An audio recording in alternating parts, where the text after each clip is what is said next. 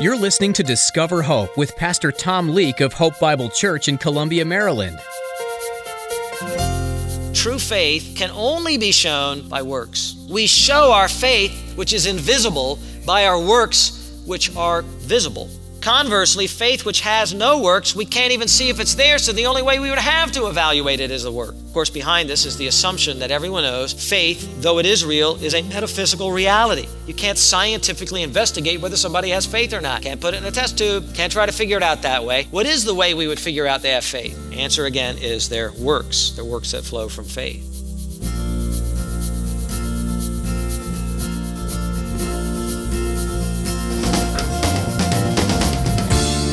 Faith and works. Are they important?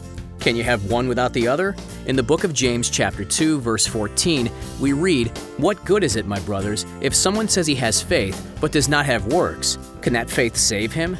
In today's message, Pastor Tom reminds you of the importance of both faith and works. Works without faith is dead, but faith without works is also dead. True faith is an active and living faith.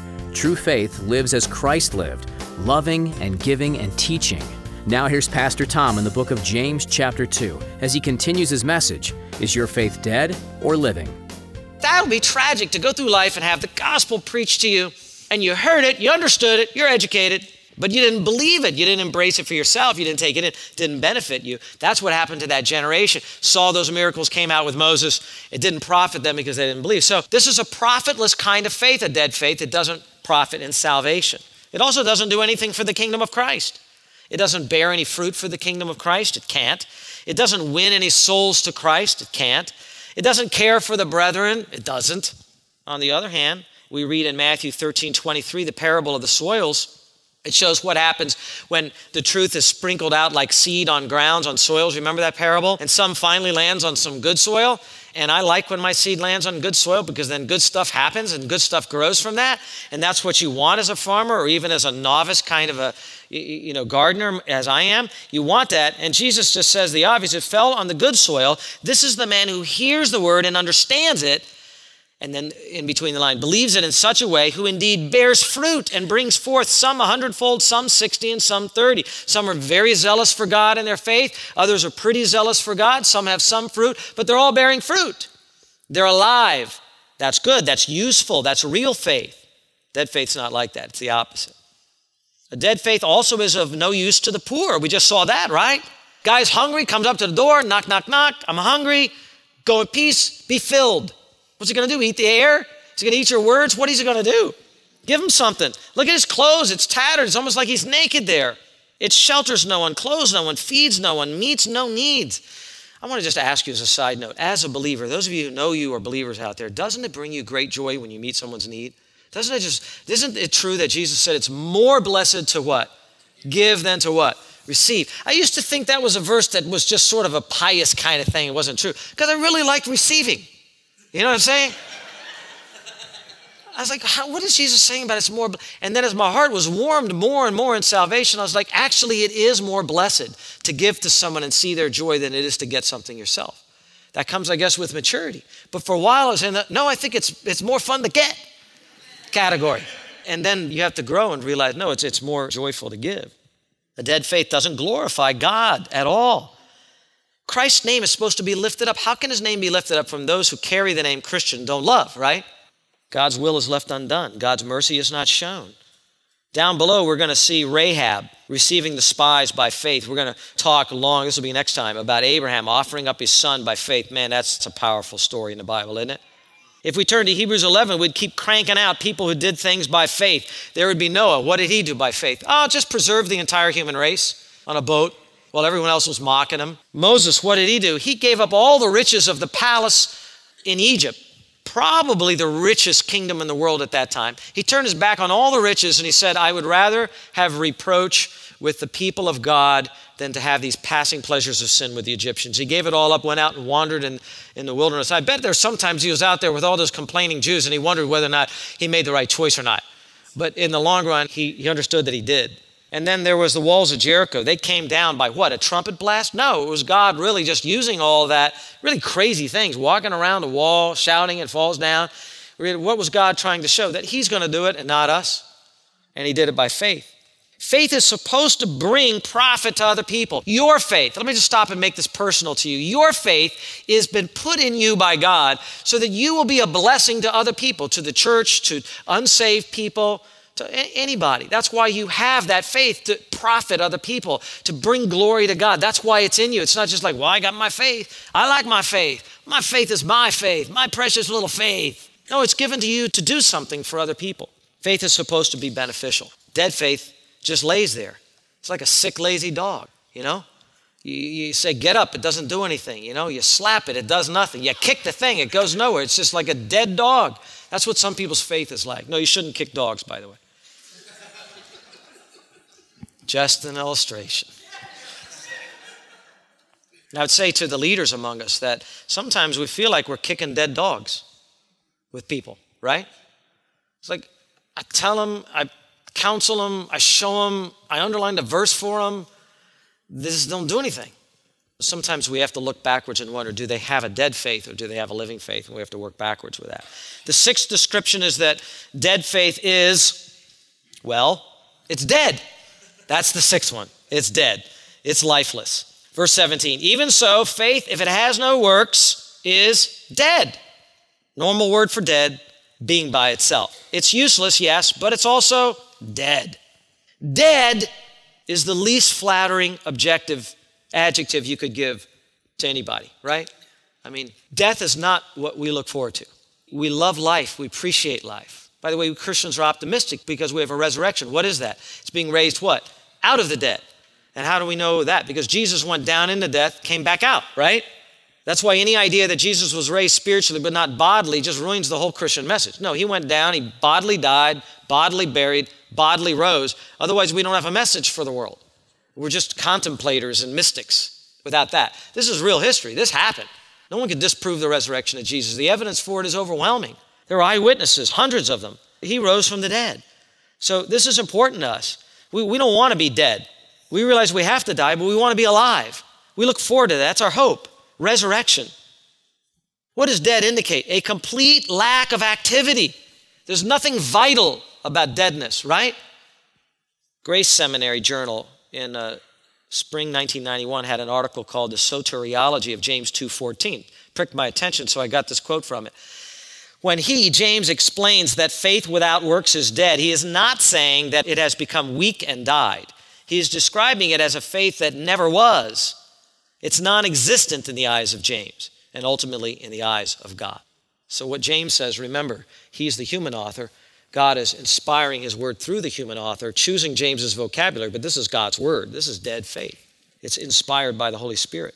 See, when someone comes to faith, you see something change in them. Their countenance changes, their eyes get a little brighter, their, their attitude changes. You can tell that sometimes, can't you? You've been working with someone, all of a sudden, man, Something happened to them. They changed. They're different now. What's different? They have the life of God in them. Some people have religion, but they don't have the life of God in their soul. They have physical life. I mean, they're walking around, they're doing what they're supposed to do in life, but they don't have God's eternal life in their soul. And when that happens, things change, and you can see that. And those of you that are spiritual understand that. You perceive that in them. They've now become alive in their soul. That's why Jesus said you have to be born again. What was wrong with my first birth? Your first birth produced a body with a dead soul. You need the new birth so you can have the new life, which is eternal, that prepares for the kingdom to come. It's the kind that connects you truly with God. So you have to have that life. But this is a profession of faith which never yielded the life. That's what's so dangerous about it. You can hover around Christians, be in church, read things, and not have the life in you.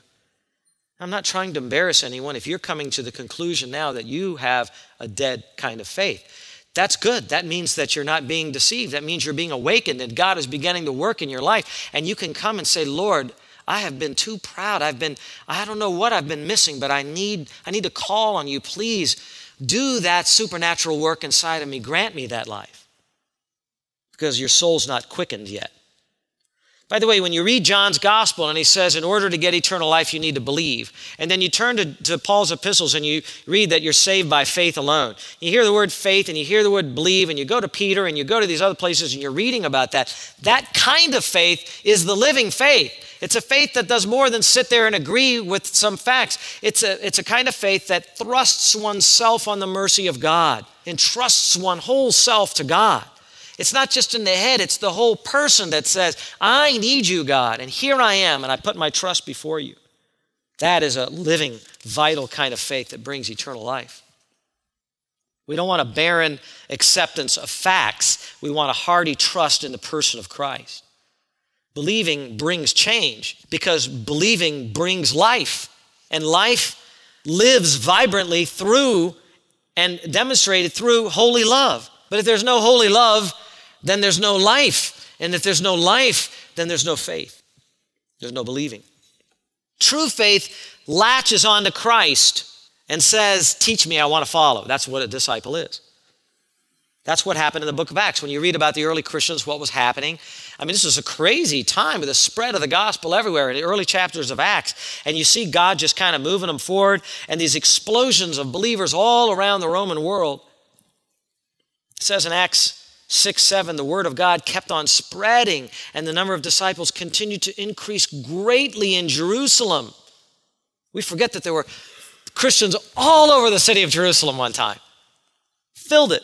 And then it says, a great many of the priests, that is the Jewish priests, were becoming obedient to the faith. You see, faith has an obedience that comes along with it. That was real faith. Spurgeon has a quote, the quotable Spurgeon. Here we go. It's a little long. A tree has been planted out into the ground, he writes. Now the source of life to that tree is at the root, whether it hath apples on it or not. The apples would not give it life, but the whole of the life of the tree will come from its root. But if that tree stands in the orchard, and when the springtime comes, there is no bud, and when the summer comes, there is no leafing and no fruit bearing, but the next year and the next it stands there without bud or blossom or leaf or fruit, you would say, It is dead. And you are correct. It is dead. And it is not that the leaves could have made it alive, but that the absence of leaves is that it is dead. So too is it with the professor, the person who says he's a Christian. If he hath life, that life must give fruits. If his faith has a root, but if there be no works, then depend upon it that the inference that he is spiritually dead is certainly a correct one. If you got lost in there, what it means is the root has to be good in order for the fruit to show. If he's really a believer and it's sunk into the gospel of God, then you'll see that in the leaf and in the fruit. Of course, Jesus told his disciples, which was a warning after uh, Judas had just departed. He was working out the betrayal of Christ, and these words come right in that context where he said, If anyone does not remain in me, and that's a perfect example of Judas, if anyone does not remain in me, he is thrown away as a branch and dries up, and they gather them and cast them into the fire, and they are burned. Brothers and sisters, that's not a description of God spanking a true child of God. That is eternal fire. John the Baptist warned the religious leaders the axe is already laid at the root of the trees. Therefore, every tree that does not bear good fruit is cut down and thrown into the fire.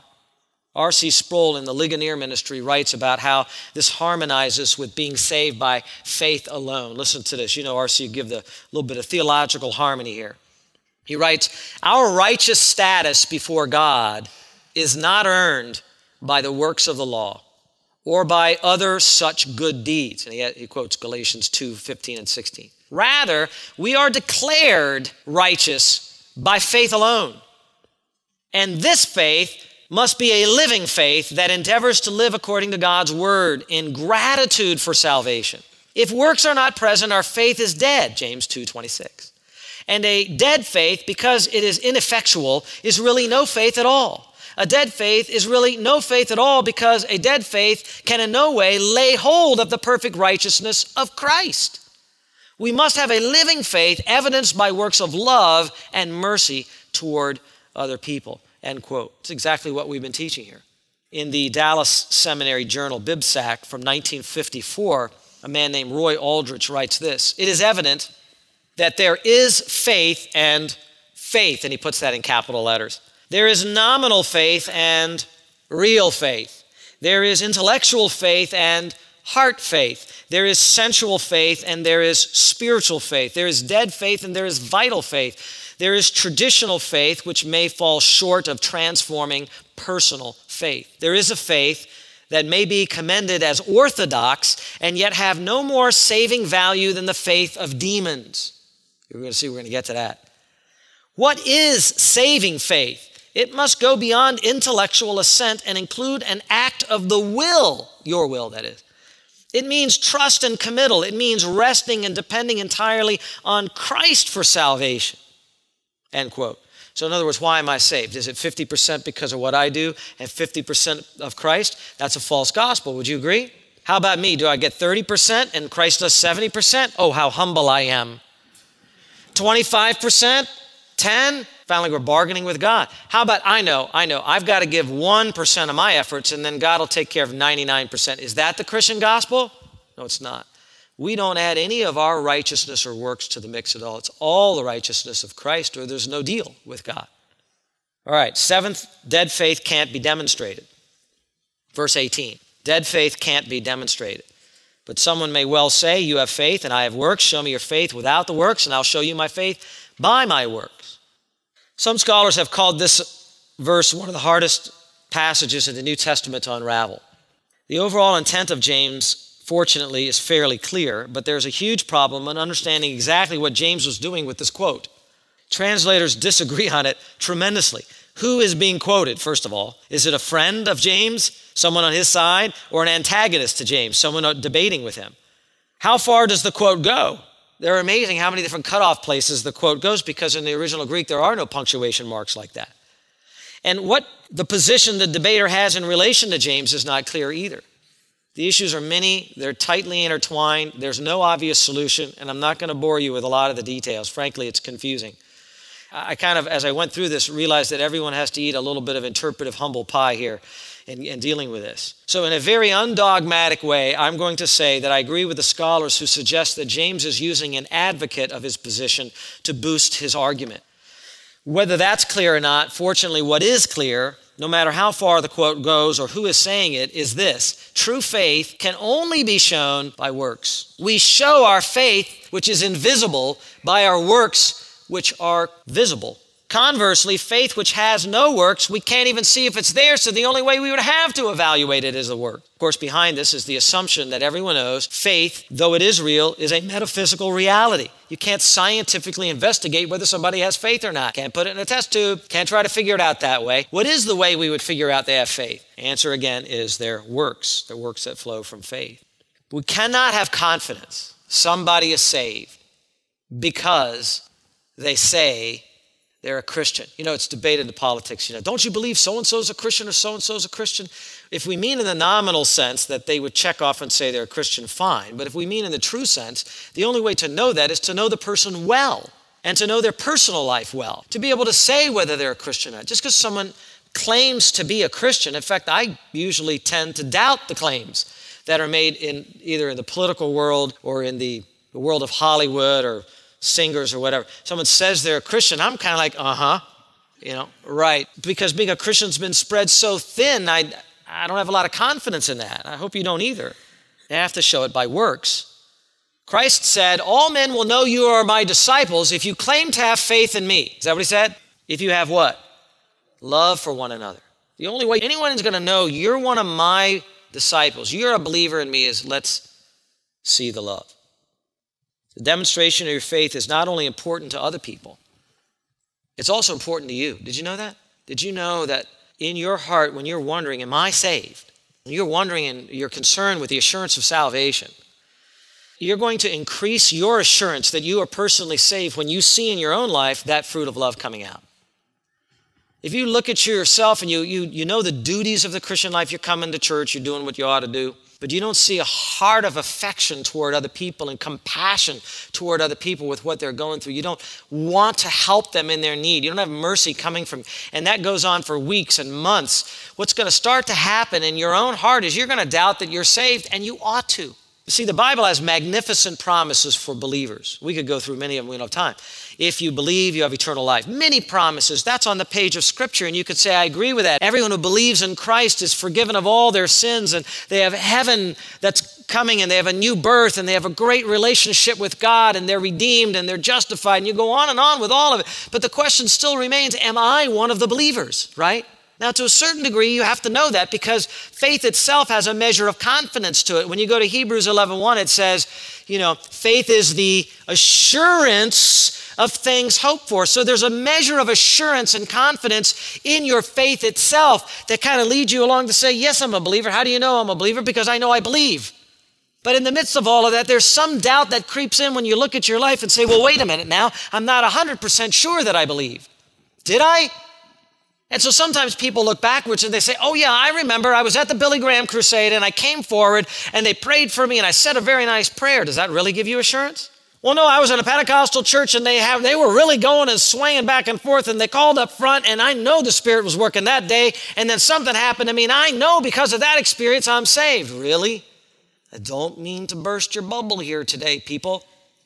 Yeah, but grandma so and so, when I was, you know, seven years old, prayed with me, and I know that I've been saved since that prayer. Don't you dare insult grandma so and so. Okay? Okay?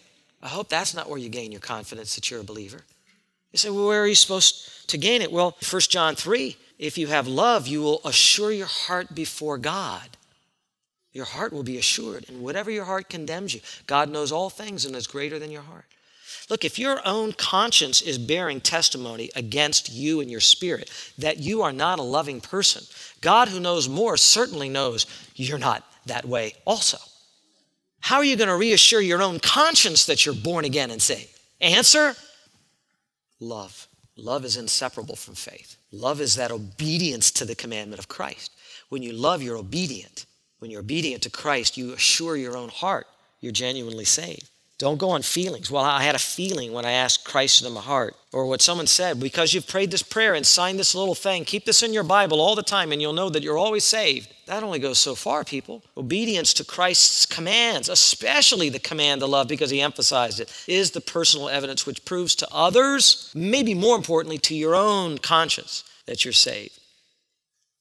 When you see God changing your desires, your affections inwardly, in the very way you think, the things you love change. It starts spilling out into fruit of love towards other people. That's undeniable. Dr. MacArthur has a book called Saved Without a Doubt. I actually recommended it to someone recently, and then I decided to pick it up and look at it. And he has an extended quote about Jonathan Edwards and the Great American Awakening. I want to read this to you. It's a little bit longer than I usually do, but I want to just read this to you. It's very fascinating. I think it'll be personally helpful to you.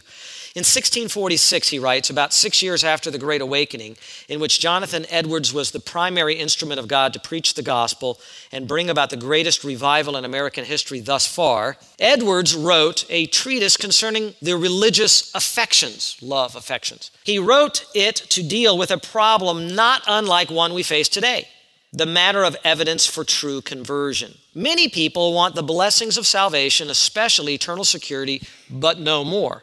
In the explosive drama of the Great Awakening, it seemed as though conversions were occurring in great numbers. However, it didn't take long to realize that some people claimed conversions that were not real. While various excesses and heightened emotional experiences were common, scores of people didn't demonstrate any evidence in their lives to verify their claim to know and love Jesus Christ which led critics to attack the Great Awakening, contending it was nothing but a big emotional bath without any true conversions. Thus, partly in defense of true conversion and partly to expose false conversion, Jonathan Edwards took up his pen. He came to this simple conclusion the supreme proof of a true conversion is what he called holy affections, which is a zeal for holy things and a longing after God and personal holiness he made a careful distinction between saving versus common operations of the Holy Spirit. Saving operations obviously produce salvation. Pastor Tom encouraged you in today's message to have an active faith. You discovered that though your faith is invisible, it is by works that your faith becomes visible. And when your faith is visible, others will see Jesus in you. Today, you learn the book of James teaches that when your faith is living and active, you help others grow in their faith. They will know who you put your faith in when they see it. I am so glad you joined me today to dig deeper into God's Word. Before we share what's coming up next time, I'd like to give you the opportunity to join us in sharing the gospel message here at Discover Hope. Would you prayerfully consider becoming a financial partner of this ministry?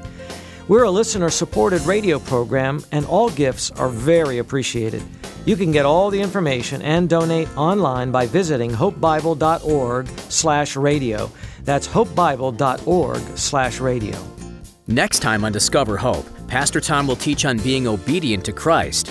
You'll learn the best way to be obedient to Christ is to love as He loved. And the best way to love as Jesus loved is to live out an active faith. Your faith becomes alive and active when you truly put your hope in the Lord. And when your hope is in Him, you can't help but spill out love to those around you. For when God is present, so is love, for God is love. To listen again to today's message in the book of James, visit hopebiblechurch.org and look under the Sermons tab. Pastor Tom will return soon with another in depth study of God's Word, so join us again right here on Discover Hope.